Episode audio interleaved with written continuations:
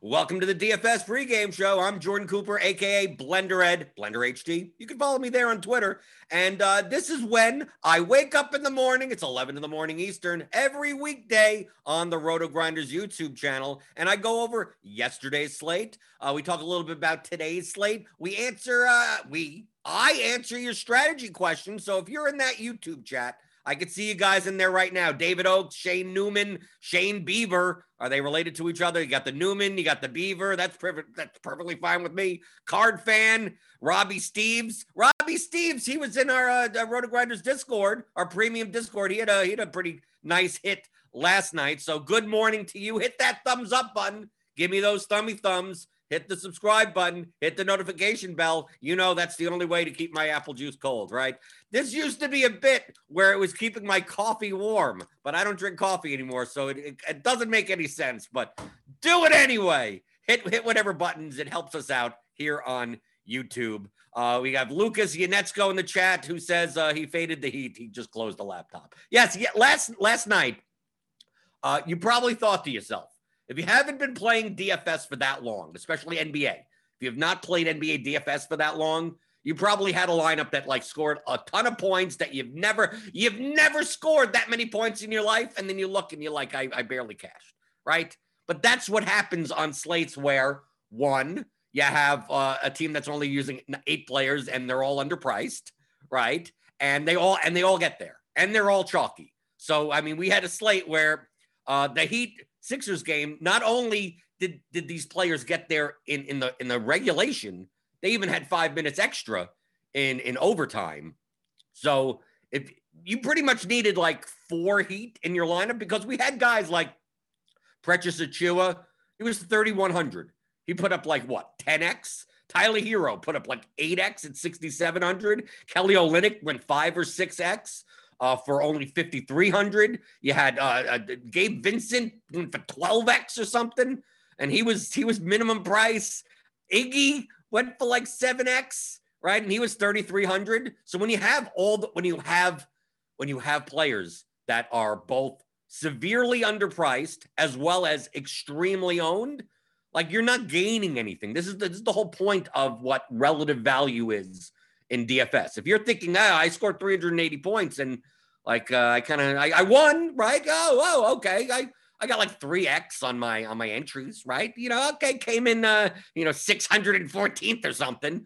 Uh, I've never scored 380 points before. Well, it's not about scoring 380 points. It's about scoring points that scoring 380 when other people are only scoring 250 right? When we have ownerships like 59% on Precious, 44, uh, 54% on Tyler Herro. Kevin Durant had a 64 point game at nearly 50% ownership. Uh, Sabonis, I mean, Sabonis 30% owned, 46 points, which is fine. But in the comparison of the slate, you didn't need him. Gabe Vincent was uh, in, in, a quarter of the lineups in the fadeaway. And he, he was like, he was minimum price and he got 36. So if you had those guys in your lineup, you like you weren't doing anything different. Everyone else, not everyone, but a lot of the field of uh, of the contest was also getting those points. So it highlights the fact that uh, when the chalk goes off, that the scores are going to be high. So just having those chalk pieces doesn't isn't going to help you necessarily alone win a GPP. It's how did you get different besides that? Where did you find relative value? Where did you find points that other players were not getting?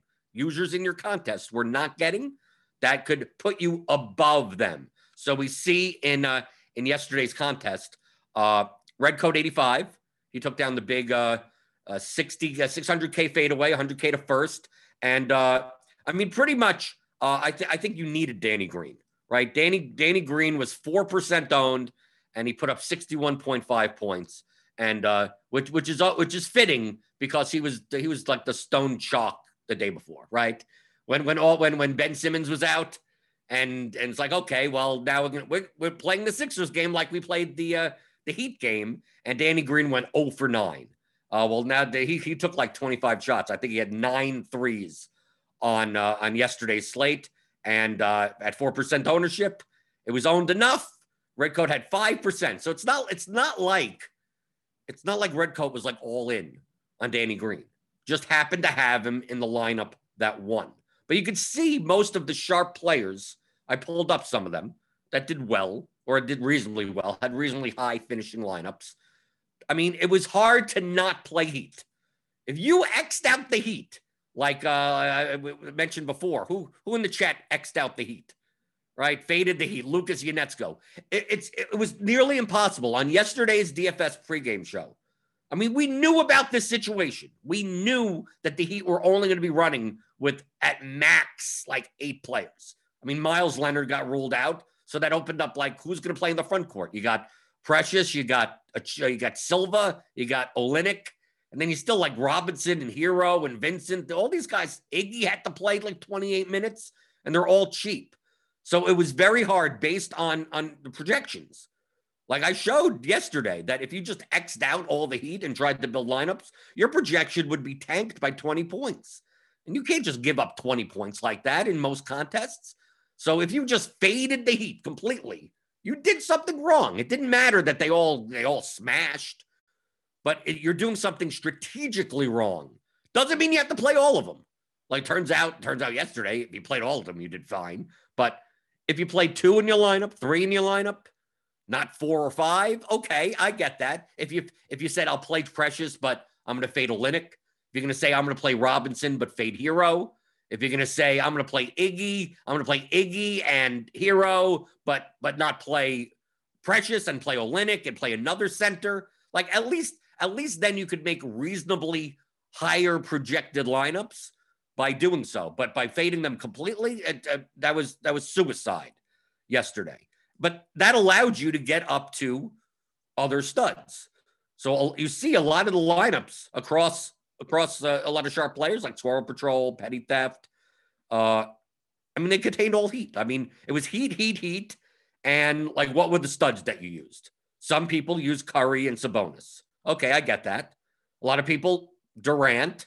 Okay. But like someone like Forsaken went under on for uh, Durant and paired up the Heat players with someone like Ben Simmons or Joel Embiid because they're in the same game.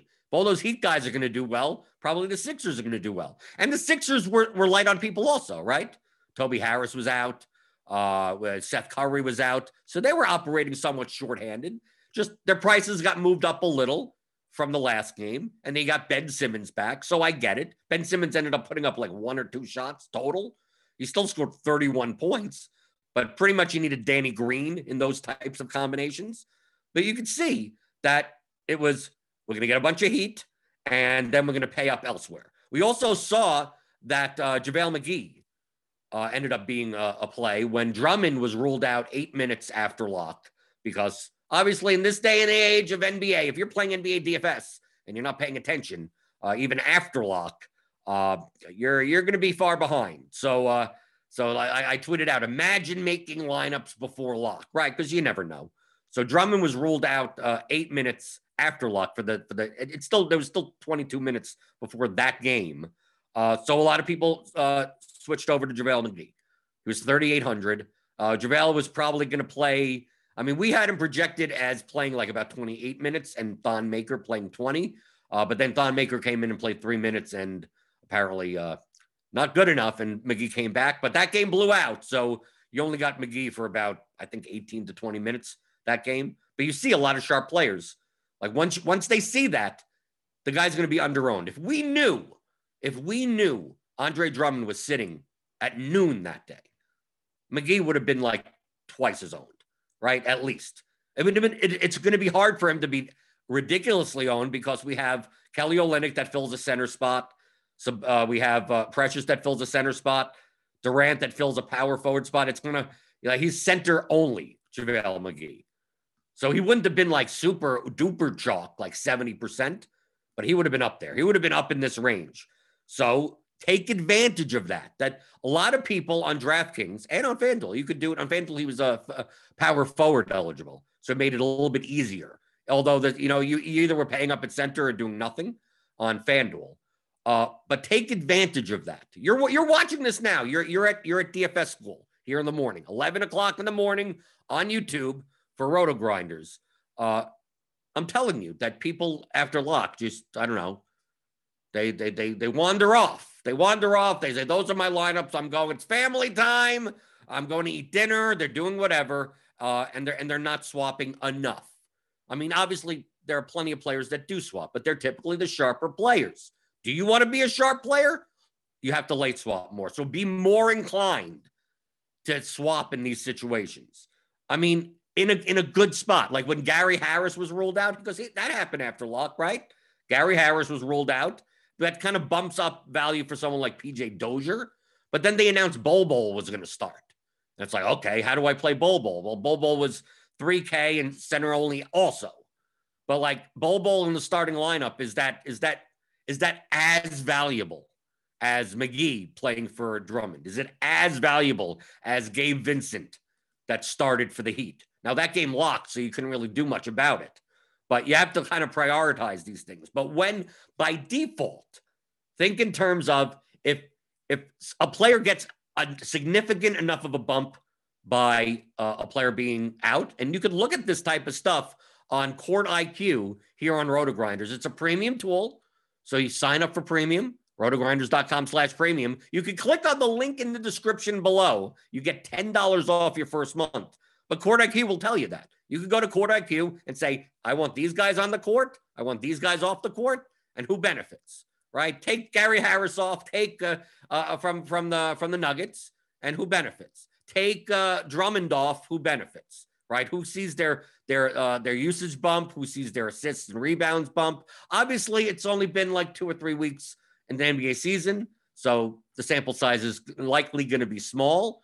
But as the season goes by, you'll be able to to research those types of things, and those types of things that end up showing up in the projections anyway.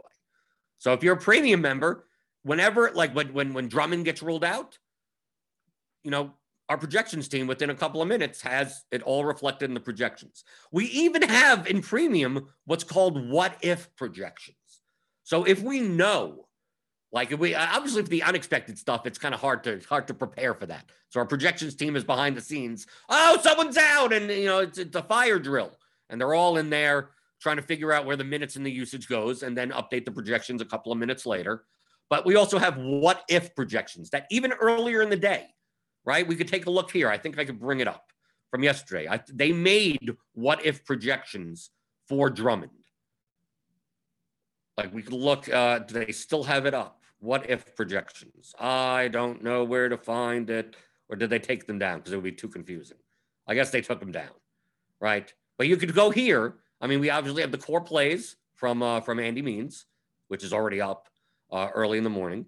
Uh, but you could go here, and there will be a set It'll be an explanation of if Drummond is out, this is what this is what we predict the minutes and usage to look like. This is what the projection update would look like.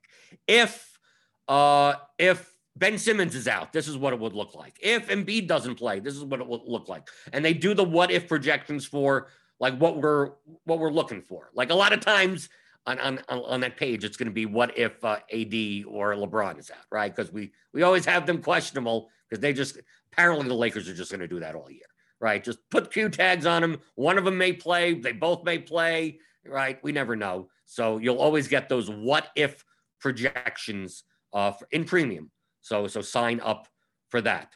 But we what we see here, what what the the the line of constructions are. I mean, essentially, it's all the heat plus choose two studs. You either paired it up with Embiid. Maybe some people went for the LeBron route, right? He was going to be 8% owned. Harden, 8% owned. So a bunch of people, they made they made lineups with them. Why not? They have ceilings, right? Dejounte Murray, 15% owned. Make a bunch of those types of lineups. Jokic, right? You pair Jokic and Durant together. Like that was a great combination. LaMarcus Aldridge, right? Mal- obviously, Malcolm Brogdon, the, the Pacers were a bit chalky. Shai Gilgeous-Alexander. You pair, I had a lineup where I paired SGA with LaMarcus Aldridge in the same game and then played the Heat, right? Like that's that's what most lineups look like, and that's what most sharp players did. Some combination, whether whether maybe in a lineup they didn't play Olynyk, maybe in a lineup they didn't play Vincent, but it's not like they didn't play Heat. It was it was nearly impossible for these guys had had median projections that were like well above everyone else. That it was it was nearly impossible to build a lineup without them. But If you have any questions about last night's slate, uh, feel free to type in the YouTube chat. Remember, you YouTube chat people, because you're giving me the thumbs up, right? The thumbs, the subscribes, the bells. You're keeping my apple juice cold. You get my priority. If you show up here live, 11 in the morning, every, every weekday on the RotoGrinders YouTube, uh, I answer your questions first. If you listen on the podcast later, that's perfectly fine. Hi, podcast people in the in the future that are listening to me. Uh, you can feel free to come by and and ask uh, and ask your question live. Uh, but but they're, they're the priorities. So sometimes we we we go in a little little tangents depending on the questions being asked. But uh, but uh, I, I I care about the live people more than the past people, right? Live in the present, people. Okay, people are talking about Danny Green in here. Yeah, Danny Green is like the most tilting player in the world, right? Oh, you roster him and he does nothing, and then you, you don't. But no one plays him, and then he hits like 17 shots, no problem. So we already have news today uh, has come out uh, that the the Hawks Suns game has been postponed. Okay, so uh, so who are we taking out of the pool because of that? Oh, this is gonna be this is gonna be a disaster. NBA has turned into a disaster. Okay, so this slate has now turned into a one, two, three, four, five, six, seven, eight, eight to a seven game slate. Is the, is the Lakers Thunder game happening? We don't, or we just don't have a line for that, I guess. Here, okay, so so we don't have to worry about the the Hawks and the Suns tonight. Is is there a reason for that? Is there a COVID problem with those teams? It's kind of weird. I like I, I like okay, the Wizards having a problem, the Sex Sixers having a problem, Dallas is having a bit of a problem. I didn't know about the Hawks and the Suns. Okay, we lost the game on today's slate. Uh, uh, Dylan Frankel says red coat winning shows how good GP players can win at any sport. He's dominant in the soccer lobby. Yes, I play. I play red coat 85 all the time. I've been playing him for five plus years in the soccer lobby. Yes, he's an enigma. He's not on the RotoGrinders leaderboard. He's one of those guys that he's not going to let you track his play. Uh, so, uh, so you may not see you may not see the points on the leaderboard, but Red Coat 85 is one of one of the best players in all of DFS. Uh, Tony Tischauer says not playing the Heats meant just paying the rake. Well, thank you, people. To all the people that didn't play all the Heat last night, we we appreciate your contribution. So, uh, so, so the rake was paid uh, last night, and even in cash games, like I, I'm tracking my my cash game play, as you know, and you could go to tracker.theoryofdfs.com to get a link to this. I mean, you can't edit it or anything, but you could look at it. But yesterday was a profitable day by 50 bucks in cash games, right? One on DraftKings, one on Yahoo. FanDuel didn't get all the way there. Won a bunch of head to heads. Let's uh, didn't, didn't make it in some of the double ups in the 50 50s. But overall, as I always say, diversifying your cash play allows you to now have reduction of variance. Like you'll go up slower, but your, your hits won't be that bad. So, like, you know, I, am perfectly fine with uh, adding 50 bucks to the bankroll. That's fine. That's perfectly fine. Right? A little underwater on Yahoo. We're getting a little, uh, getting our heads above water on DraftKings. And of course, FanDuel is kind of carrying us. But I mean, that number's going down. All of this is variance right? A month from now, it may be like, oh, winning all the money on DraftKings and FanDuel, I'm on a losing streak, right? So playing on all three sites uh, it, it's, beneficial. So like a 57.38% win rate, still above water on 61 total slates out of all of this, but we'll see how it goes. So if you want to, if you want to track this with me, go to tracker.theoryofdfs.com. Uh, so I, I don't want to say the whole Google, the Google God docs.google.com slash spreadsheets and then a whole bunch of numbers. No, it's just easy, easier to go to that link. Uh, and if you if you're just interested, this is reality.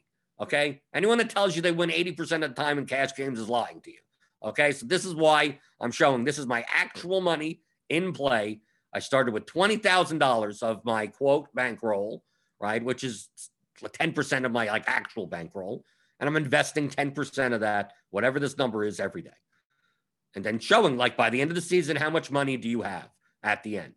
And that's that's a realistic, that's is realistic cash game play. But uh, I know you people uh, care more about the GPPs. Me too. I care more about the GPPs. Uh, so Jesse Atfield says, uh, uh, well, people are talking about M- McGee in the chat.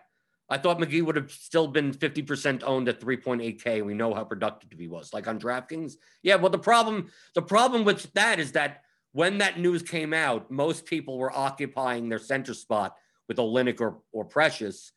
Which which just basically leaves out one slot for for someone to play in that. So like if you're if if you're already paying down at all your spots, like how do you play McGee? Like in my cash lineup, I had five Heat in my lineup when that news came out. So I had uh Vincent, Herro, Iggy, Olynyk, and Precious. Like, why do I need McGee? I have all the salad. My my last three spots are Curry, Sabonis, and Durant. So where does McGee fit in? If oh, I'll go down to McGee and then leave what four thousand on the table. I still need raw points. So you can understand how McGee wasn't necessarily like super owned even even after the late swaps. It's just that you know if if the Heat game was at eight Eastern, then McGee would have been way higher owned because then you could pivot around some Miami pieces.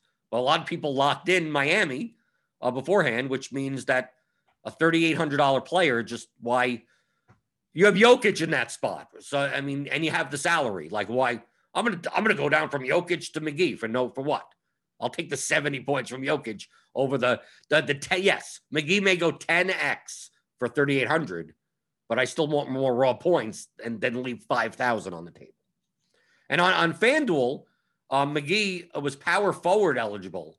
And uh, and it, you got to kind of get handcuffed there also. Because on FanDuel, the Heat weren't weren't a thing, right? The Heat weren't, they, they took off that game. Then they must have either expected it to cancel or they just didn't want you to have to deal with it uh, and to play all the Heat in your lineup. So so McGee was a, a little bit more uh, viable on FanDuel. A lot of people played uh, uh, like you would have played McGee over Trey Lyles at that point.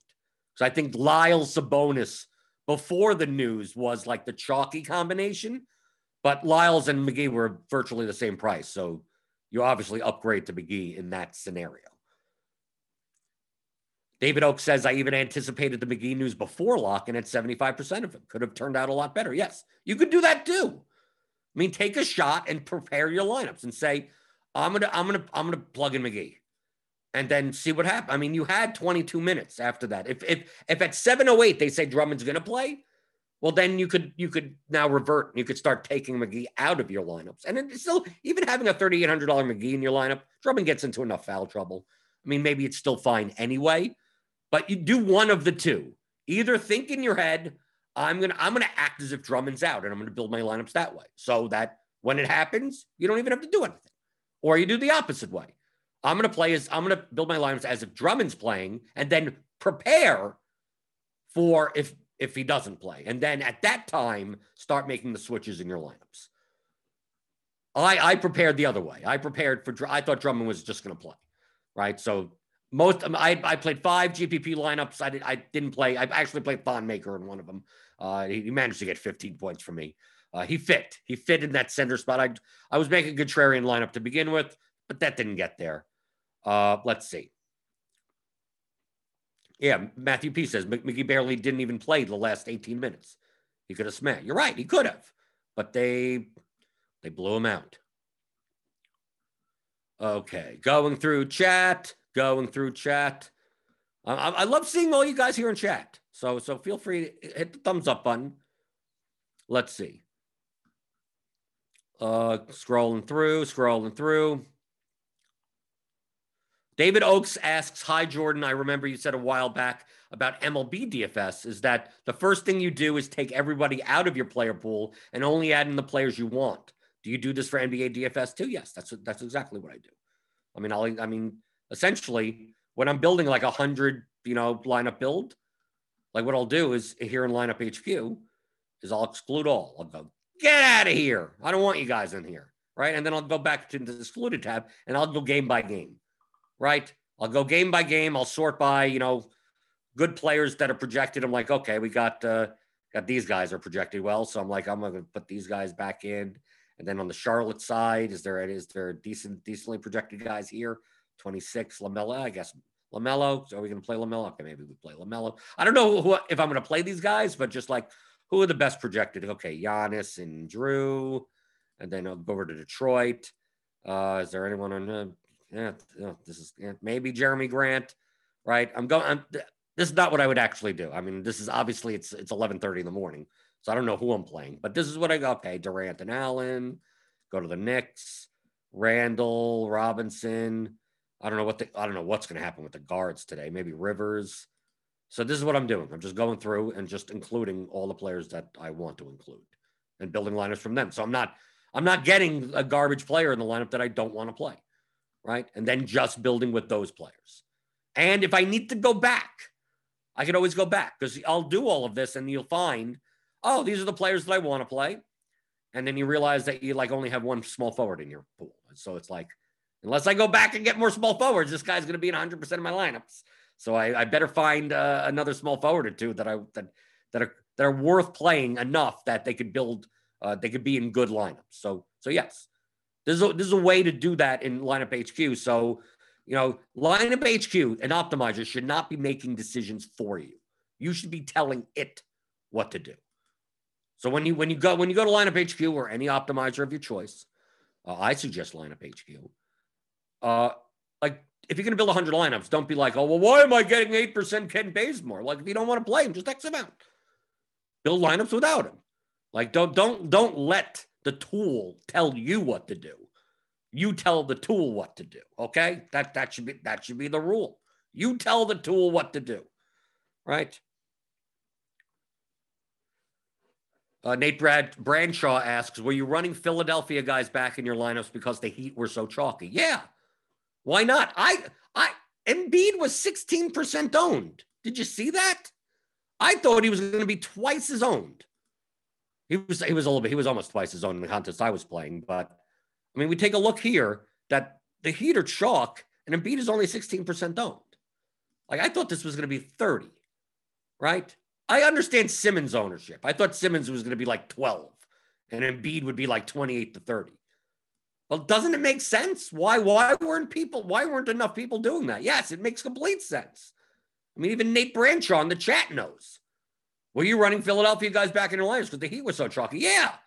The problem is I did it in one lineup. I played five lineups. I only did it in one lineup. Because I thought that would be the chalk. I thought Embiid would I thought that's what people would do.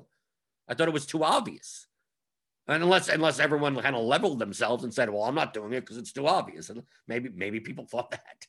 Maybe people thought exactly the same thing that I did and said, "No, no, I if I do four Heat plus Embiid, like how do I get leverage elsewhere? Like that's like that's super chalk. So I'm going to play other studs instead, right?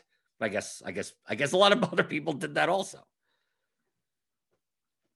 Uh, Shane Newman asked, "What stat categories in RG lineup HQ should you prioritize when building cash game lineups?"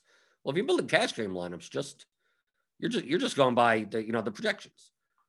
What I what I would suggest if you're building cash game lineups is to just you know set your build rules on you know defaults or whatever, right? Make 20 lineups or something, and just see what comes up.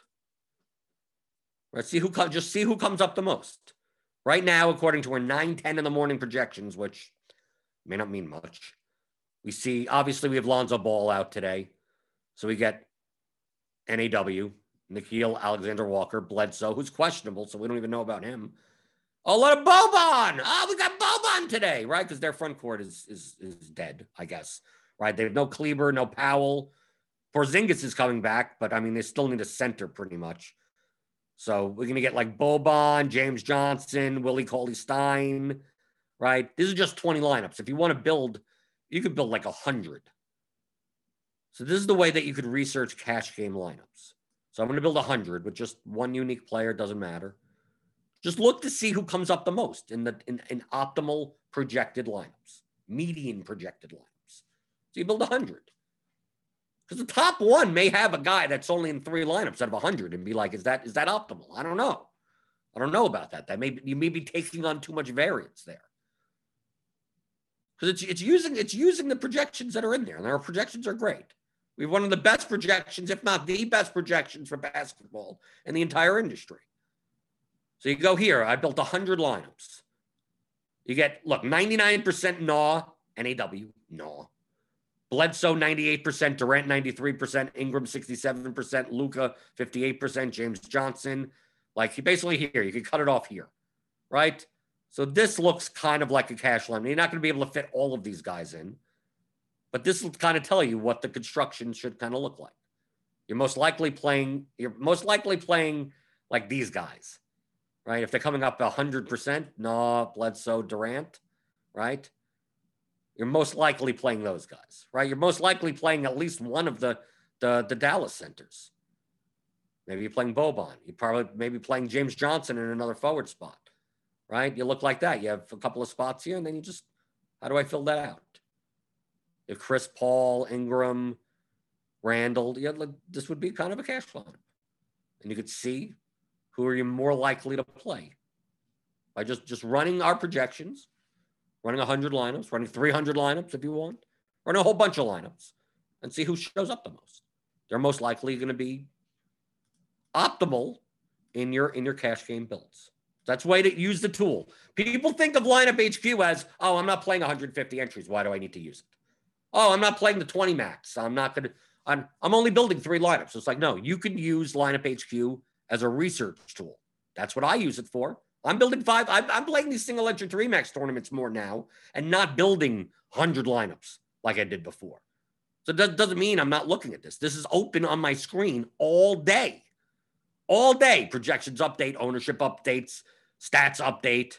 I go, okay, that's interesting. How could I pair this guy and this guy together? Right. I'm doing stuff like this in, in lineup HQ. I'm going, okay, uh, Durant's going to be chalky, but it's going to be how about if I play Durant and Randle together? Can I make a decent lineup with that? Press optimize. A Paul, Bledsoe, Ingram. It's like, okay, that isn't bad. Still got a little too much chalk in here. I got, well, obviously Paul's going to be out because the, that game got canceled. So I go, okay, let me X him out. Right. I go to Paul, X him out. What type of lineup looks like? Well, I got LaMelo in there.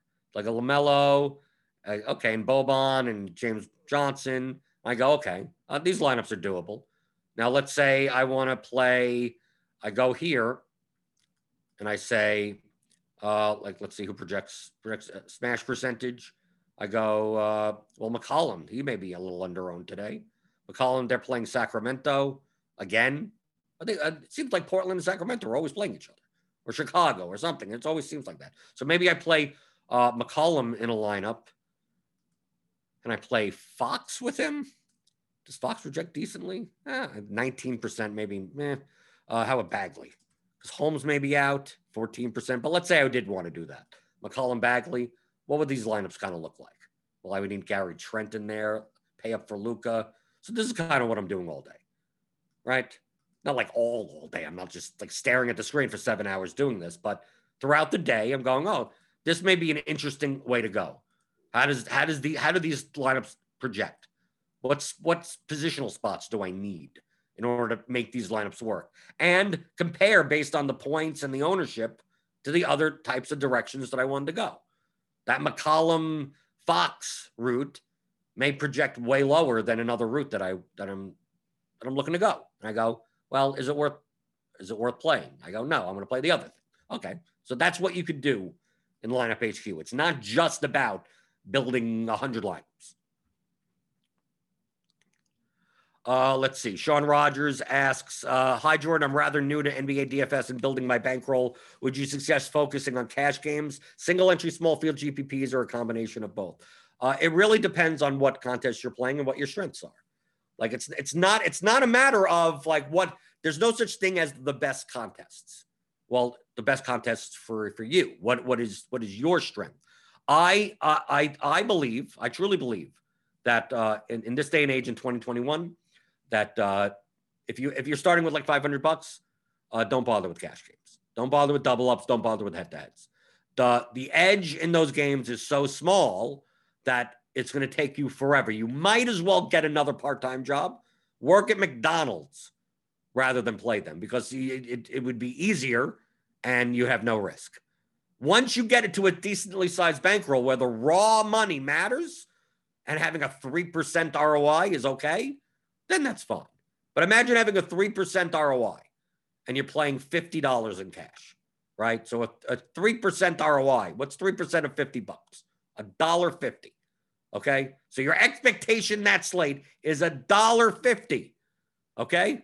Now, if you're playing 3% of 3,000, okay, that's 90 bucks. It's like, okay, that's, that's, that's much, be- that's much better. That's still minimal. This is why I show my bankroll tracker for the, for the cash games. That's why I did that spreadsheet. to show how how small the edge really is in cash games. But at volume, it can be worth it. So my my attitude is is focus on uh, the smaller field uh, GPPs and you know play within your the means of your bankroll five percent or less, and and get good at those because uh, you can have some min cashes. You could you can keep yourself stable enough along the way. But I mean, you within one one GPP, you could win five thousand dollars, and then okay, now you get a very big boost to your bankroll. So it, it to me, it depends on the size of your bankroll, but it's not that cash games aren't beatable.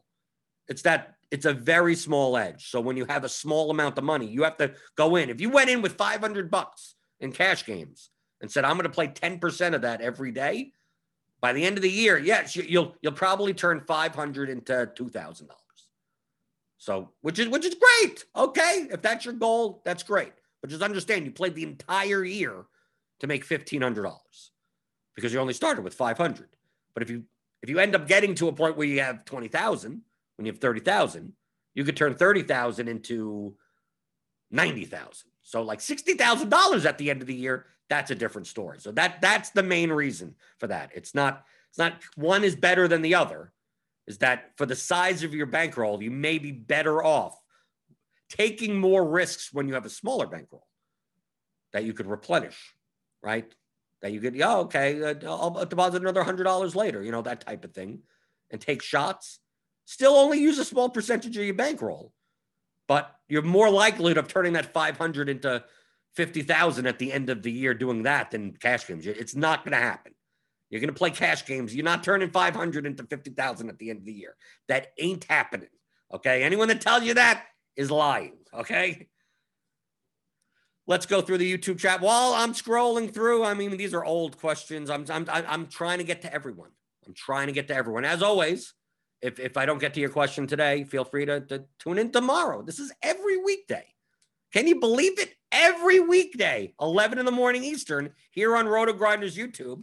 Hit that thumbs up button to keep my apple juice cold. It's still cold.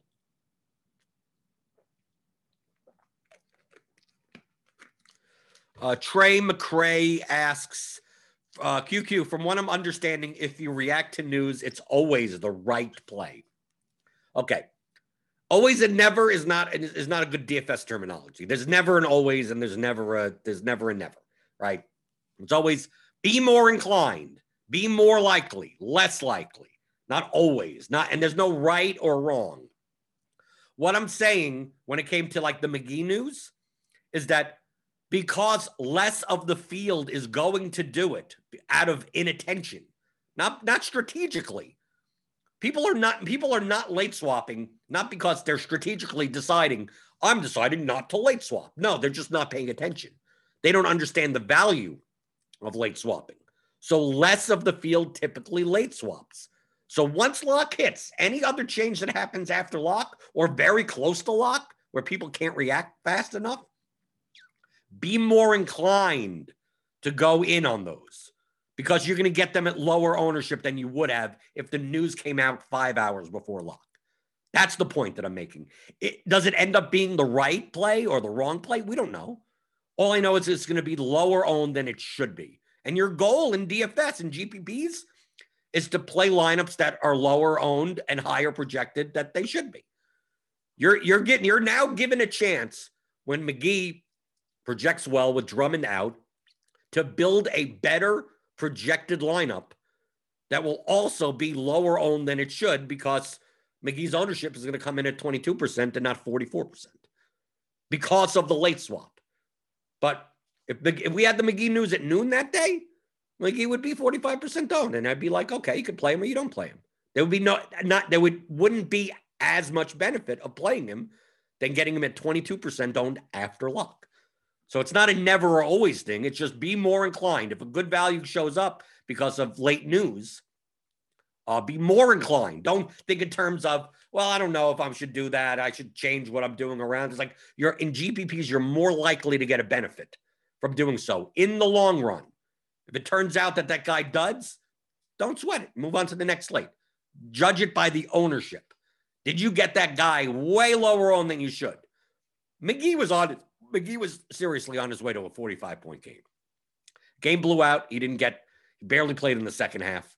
I get it. He still got 26 points, which is still great for 3,800. But only 22% of the field had him, right? So it doesn't matter. If Biggie got injured the first play of the game, it doesn't make it a wrong play, right? You look at the ownership and you go, wow, I can't believe I got him at 22% owned because of the late news. A deep threat asks, with the amount of blowouts this year, should we do less bringbacks than usual? Play more teammates than bringbacks? I, I think there's a value to that. I've, I've, I've looked into I've looked into that. I could see, but it's it's kind of hard to predict what the blowouts are, right? It's, you could look at a spread and go, "Oh, this game's going to blow out," and it doesn't, or it blows out the other way. Yes, there are more blowouts this year, but is that an aberration? It's only been three weeks.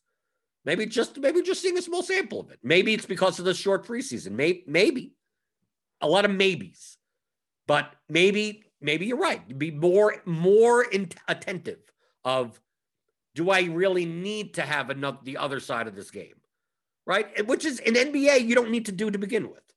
The correlation between two sides of a game is still very weak in NBA, right? It's much stronger in NFL but it's it's it's it's positive, but it's weak. So don't feel inclined to having to. Well, if I'm going to play two guys from the Mavericks, I'm going to have to play a Hornets player. You don't have to, right? It's not it's not necessary. But if you're building lineups and you're saying I want to play a pl- bunch of Dallas and I want to play a bunch of Charlotte, it makes sense that they're both in the same lineup, right? Well, I'm going to have three Charlotte players in this lineup and no Mavericks. And I'm going to have three Mavericks in this lineup and no Hornets. It's like, no, if you're deciding to play Devonte Graham today or LaMelo Ball and Luka and one of the centers like Boban or WCS, like, doesn't that make sense to have like, well, I'm going to play Luka plus Boban plus Devonte Graham? Like, okay, that two plus one, okay, that makes sense because you're planning on playing those players anyway. And you take a look at those lineups, you use a tool like Lineup HQ, you lock in those players and see how, how those lineups project. And you go, okay, they don't project that bad. Okay, I that, that's a viable route. Who do I have to play in those types of lineups? Okay, that that makes sense. Maybe you turn. Maybe it turns out that uh, you play LaMelo Ball and Luka and Willie Cauley Stein, and it and like it gives you like, oh, now I need to play Gary Trent at small forward because there's no other path to do that because of the salary that I'm using. And then you go, okay, maybe that's maybe that isn't as good of a route, or you just or maybe you don't mind playing Gary Trent a bunch. Oh, I don't know. Let's see. Going through the chat. This is to be a shorter show today. A lot of times we could, I should say, it's not to be a shorter show. It's to be a normal, normal time show. Uh, most of the time, this, this, show should be about 50 to 60 minutes, but a lot of times we go over. Uh, but uh, I do, I do have a meeting after after this show, so get a couple of questions in late. I know we barely talked about today's slate, but is there a point? We don't know Bledsoe's status, right? I mean, look, the Suns Hawks game just got canceled in the middle of the show, right? So that's why you sign up to premium, rotogrinders.com slash premium. Kick, a, hit, kick, kick the link. Feel free to kick it. Kick the like button, but click on the link in the description below. $10 off your first month. And you'll able you'll be able to see all the projection updates and all the content later. Eric Beimfohr does does a column highlighting different uh, suggestions for GPP strategy. That's like a live blog type of thing. So we have tons of stuff uh, for, for premium members. And I'm always in the RotoGrinders Discord, right? Always. I'm always, I'm around most of the time. Uh, and I'm, I'm typically there answering questions and stuff. A lot of times I'm answering the same questions uh, again and again every every single day. And yes, I, I do sometimes. I look, I pulled my hair out so much, right? This isn't this is not a COVID haircut, right? This isn't a COVID haircut that my wife gave me because I don't, I'm not going to go see a barber. No, this is me pulling my hair out because I'm answering the same question every every day in the RotoGrinders Discord. But if you want to join us there, if you're a premium member, uh, click on the link to get ten dollars off your first month of RG Premium. Uh, Pop 6870 Blender in the premium content is the DVP tool good to use yet, or should we wait a few more games? Truthfully, I don't look at it because DVP is not predictive. Is the defense versus position is not a predictive stat. So it's there. If you want to look at it, it's there. But I'm telling you personally, uh, I don't. Uh, it doesn't matter to me. What's a position in basketball, right? What what position does Kevin Durant play? I mean, like what what positions are these players playing? It's kind of it's very hard. These are very these are descriptors So it's very hard for for DVP to be very predictive. Oh, they do they do poorly against uh, a, opposing shooting guards. It's like, well, is Bradley Beal a shooting guard for the Wizards? Is he? Half the time he's the point guard. Westbrook half the time is a shooting. I mean, like, who are these players? Right? Draymond Green, what position does he play? I mean, oh, they're bad against power forwards. Well, is Green a power forward? Technically, I guess, but I mean, that's why it's hard to use like DVP as any type of predictive value. So, but it's it's available if if you if you want to look at it. Uh, let's see. Uh, BK521 asks, are you actively looking to late swap on this slate, or is that just one of many strategies tonight? Yes, well, well, we have to see what possible news is out there, right? Because we'll have the Dallas Charlotte game, so we'll get that we'll get that starting lineup before lock to know what the hell's going on in their front court. I mean, who are the later games? Like Brooklyn, is Durant going to play? Durant says he's going to play. I think he says it's a back to back. Obviously, if he doesn't play, that you know LeVert's value goes way up. I mean, what's happening in the late news? We don't know what's going on with the Lakers with AD and LeBron. The Suns Hawks game got canceled. Um, I don't know what the Clippers are going to do with George and Kawhi. And do we have anything coming out of the the Portland Sacramento game? We have Nurkic, right? Because Nurk, if Nurkic sits, then Kanter at four eight is, is, pretty good. You know, you know what I should do? I should I should I should go to the I should go to the situation. That, that's what I should do, right? Instead of looking through all this, right? We should go to the injury report. This is also premium content, people. I'm giving away stuff so much here, right? Right. So you can see in one in one highlight here, you know, all the injuries. Right. And then if if then, right? So Durant, impact rating 10. Says he plans to play the back-to-back, but maybe he sits.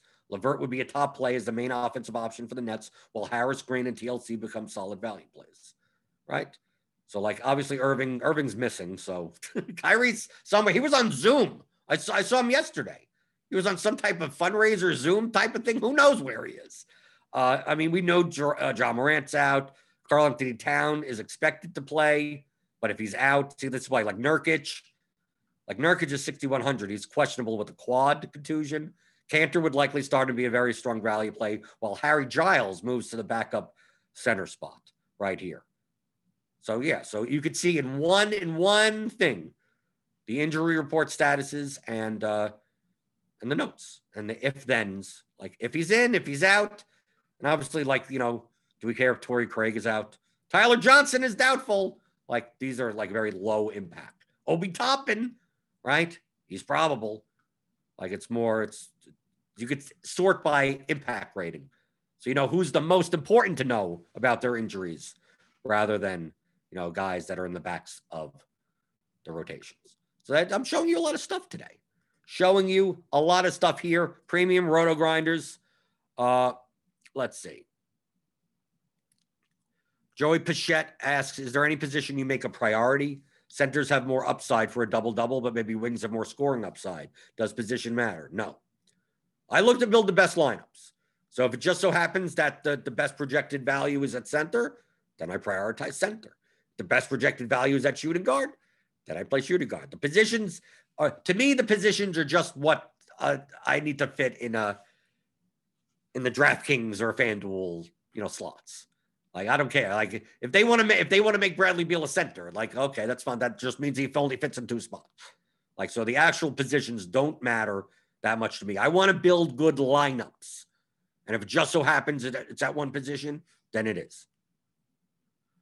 Okay. Do we get one one last question before we get out of here? Uh, one last question before we get out of here. Uh, can you speak awesome awesomest D? Can you speak to an opposite game correlation? How do you know which players to play against one another? You don't. All you're betting on is the game environment. That if this game is close and goes over, it's likely that there'll be there'll be a fire emoji on top of players on both sides of the game, right? So it's not necessarily like which ones do you play? It doesn't doesn't matter. I tend to stay away from opposing centers. They're typically fighting over the same rebounds and uh, tend to foul one another. So I'm less likely. Doesn't mean I don't. But I'm less likely to play opposing centers against each other. But outside of that, play play wherever you want. Right? You don't have to do this. These are this it's a very weak correlation. But given the choice, if you're going to play guys from one team and this other team, and they're both playing each other, it makes sense. If you're building 20 lineups, why not play the guys from the same game together? Right? Not five guys from the same game together. But if you're going to play, I'm going to play these two guys and this one guy. Like, doesn't it make sense if you're going to play them both? Like, just put them in the same line. That makes that makes more sense. Uh, Kai Roach asks, uh, do you ever set the optimizer to optimize revenge instead of median projection? They haven't added that feature yet. I think Alan Lem has asked for that feature tons of times, right? He's our revenge expert. He's our narrative expert here at, at RotoGrinders. Uh, and uh, no, that maybe we should. Is there, uh, are, we, we need to highlight the revenge games and optimize based on revenge you want the all revenge lineup. The way that the way that NBA players move around from team to team, you could probably do it. I, I think I think on every slate, as long as the slate is decently sized enough, I think you could find players that are playing against their old teams. Right? I, I, I you almost have to. Right? It has to happen. They move around so much that even I I don't even know. Like Lou, Lou Williams is in your lineup every every night. Right? Right? We get to you get the same people in your lineup like every night. Nicholas Batum, yeah, how many teams has he been on? Right. James Johnson, he's been on a bunch of teams. Right. There, there's always going to be revenge in every slate. But uh it'll it'll be till tomorrow till I get my revenge on the YouTube chat. On your way out, hit the thumbs up button. Thumbs up. Hit the subscribe button if you're not subscribed. Hit the notification bell to let you know when I go live in the morning. Tonight, we got uh, Grinders Live here on the channel. We got crunch time for premium members.